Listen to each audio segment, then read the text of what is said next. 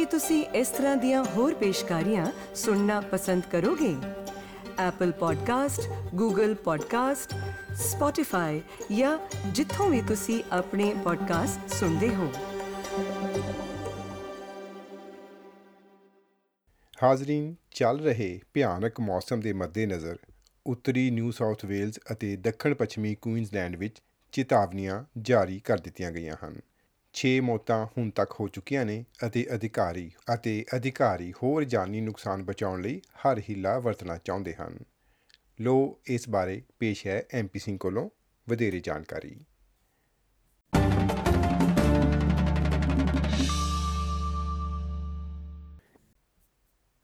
ਪਿਛਲੇ ਕੁਝ ਦਿਨਾਂ ਤੋਂ ਉੱਤਰ ਦੱਖਣੀ ਕੁਇਨਜ਼ਲੈਂਡ ਵਿੱਚ ਮੀਂਹ ਲਗਾਤਾਰ ਪੈ ਰਿਹਾ ਹੈ ਕੁਇਨਜ਼ਲੈਂਡ ਦੀ ਪ੍ਰੀਮੀਅਰ ਐਨਸਟੇਸ਼ੀਆ ਪਲੂਸ਼ੇ ਅਨੁਸਾਰ ਅਜੀਹਾ ਮੌਸਮ ਜ਼ਿੰਦਗੀ ਵਿੱਚ ਕਦੇ-ਕਦੇ ਹੀ ਦੇਖਣ ਨੂੰ ਮਿਲਦਾ ਹੈ We're used to in southeast Queensland experiencing a bit of rain over a certain catchment, a little rain over Noosa or maybe Maryborough or the Gold Coast.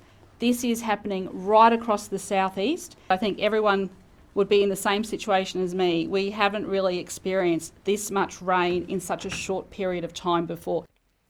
ਇਸ ਸਮੇਂ ਸੋਸ਼ਲ ਮੀਡੀਆ ਉੱਤੇ ਦਿਖਾਈਆਂ ਜਾ ਰਹੀਆਂ ਤਸਵੀਰਾਂ ਵਿੱਚ ਲੋਕਾਂ ਨੂੰ ਆਪਣੇ ਘਰਾਂ ਦੀਆਂ ਛੱਤਾਂ ਉੱਤੇ ਪਨਾਹ ਲਈ ਹੋਈ ਦੇਖਿਆ ਜਾ ਸਕਦਾ ਹੈ ਘਰਾਂ ਦੇ ਬਾਹਰਵਾਰ ਅਤੇ ਸੜਕਾਂ ਆਦੀ ਪਾਣੀ ਨਾਲ ਭਰੀਆਂ ਹੋਈਆਂ ਹਨ ਅਤੇ ਪਤਾ ਨਹੀਂ ਚੱਲ ਰਿਹਾ ਕਿ ਇਹ ਮੀਂਹ ਕਦ ਕੋ ਬੰਦ ਹੋਵੇਗਾ ਮੌਸਮ ਵਿਭਾਗ ਦੀ ਇੱਕ ਵਕਤਾ ਦਾ ਕਹਿਣਾ ਹੈ ਕਿ ਆਉਣ ਵਾਲੇ 24 ਘੰਟਿਆਂ ਦੌਰਾਨ ਮੀਂਹ ਘਟਣ ਦੇ ਸੰਕੇਤ ਨਹੀਂ ਮਿਲ ਰਹੇ ਹਨ We've already seen 70 millimetres fall within an hour at Bribey Island this morning, so that's just one example of how quickly this rainfall is falling and the intensity that can lead to flash flooding. And we are expecting that to continue throughout today and this evening, and we're hoping to see some relief uh, later tomorrow, sorry, earlier tomorrow. So the relief will come in the early hours of Monday morning.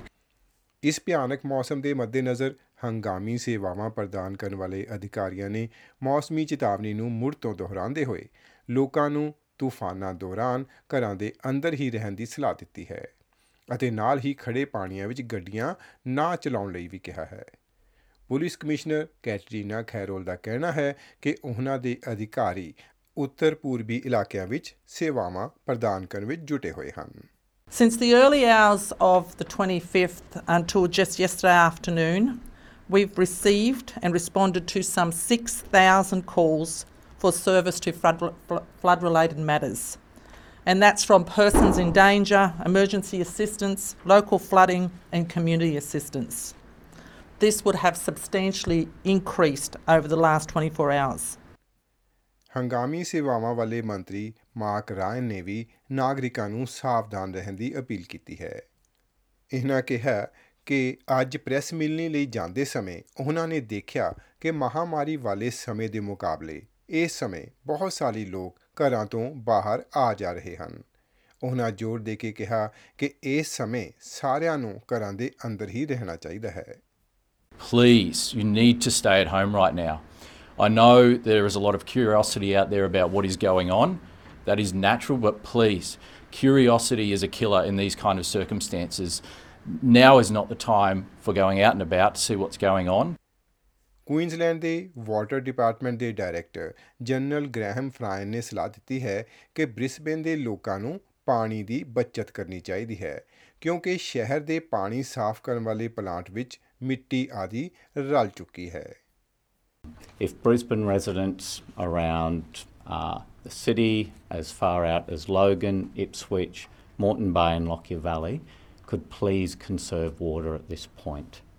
The weather has had an impact in particular on the Mount Crosby uh, water treatment plant. Graham ਫਰਾਇਨ ਦਾ ਕਹਿਣਾ ਹੈ ਕਿ ਉਹਨਾਂ ਦੇ ਵਿਭਾਗ ਦੇ ਕਰਮਚਾਰੀ ਪਾਣੀ ਦੀ ਸਮੱਸਿਆ ਨੂੰ ਠੀਕ ਕਰਨ And this is happening because of the extreme cloudiness that happens in the water when the water gets stirred up from all the uh, detritus and other matters that, that come through into the water treatment plant and start to affect the filters. SEQ water crew have been out there working on site and are working assiduously to uh, get a solution and to get uh, elements of the water treatment plant back online. Premier Anastasia pollution ne ਦੱਸਿਆ hai ki dam ਪਾਣੀਆਂ ਨਾਲ ਭਰ ਚੁੱਕੇ ਹਨ Brisbane ਦੇ ਵਿਵਨਹੋਵ dam ਦਾ ਸਤਰ ਵੀਰਵਾਰ 58.7 ਹੀ ਸੀ ਜੋ ਕਿ ਹੁਣ ਵੱਧ ਕੇ 160 ਹੋ ਗਿਆ ਹੈ ਪਰ ਨਾਲ ਹੀ ਪ੍ਰੀਮੀਅਰ ਨੇ ਭਰੋਸਾ ਦਿਵਾਇਆ ਹੈ ਕਿ ਬੇਸ਼ੱਕ ਉੱਤਰ ਪੂਰਬੀ ਖੇਤਰਾਂ ਦੇ ਡੈਮਾਂ ਵਿੱਚ ਪਾਣੀਆਂ ਦੇ ਲੈਵਲ ਵਧੇ ਹੋਏ ਹਨ ਪਰ ਪੂਰੀਆਂ ਸਾਵਧਾਨੀਆਂ ਵੀ ਅਮਲ ਵਿੱਚ ਲਿਆਂਦੀਆਂ ਜਾ ਰਹੀਆਂ ਨੇ People will remember that we had an inquiry uh, following the 2011 floods.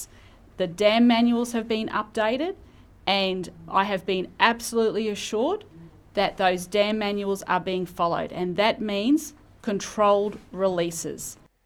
ਇਸ ਭਿਆਨਕ ਮੌਸਮ ਦਾ ਕਹਿਰ ਸਿਰਫ ਕੁਈਨਜ਼ਲੈਂਡ ਦੇ ਉੱਤਰ-ਪੂਰਬੀ ਇਲਾਕਿਆਂ ਵਿੱਚ ਹੀ ਨਹੀਂ ਬਲਕਿ ਹੁਣ ਇਹ ਦੱਖਣ ਵੱਲ ਵੀ ਵੱਧ ਰਿਹਾ ਹੈ।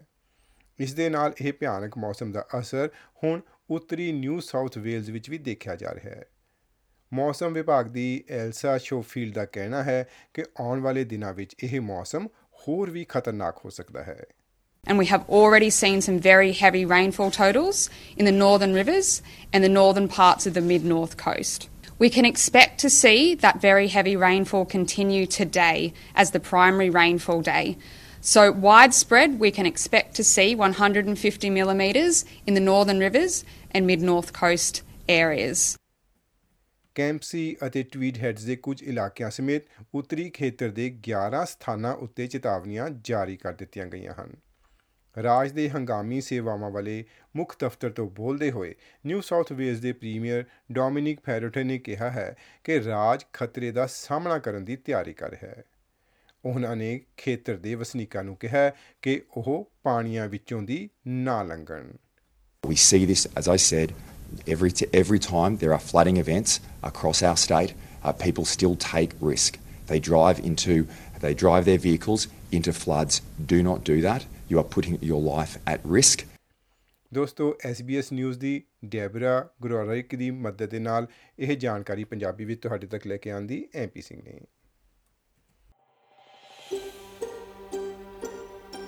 ਕੀ ਤੁਸੀਂ ਇਸ ਤਰ੍ਹਾਂ ਦੀਆਂ ਹੋਰ ਪੇਸ਼ਕਾਰੀਆਂ ਸੁਣਨਾ ਪਸੰਦ ਕਰੋਗੇ Apple podcast Google podcast Spotify ਜਾਂ ਜਿੱਥੋਂ ਵੀ ਤੁਸੀਂ ਆਪਣੇ ਪੋਡਕਾਸਟ ਸੁਣਦੇ ਹੋ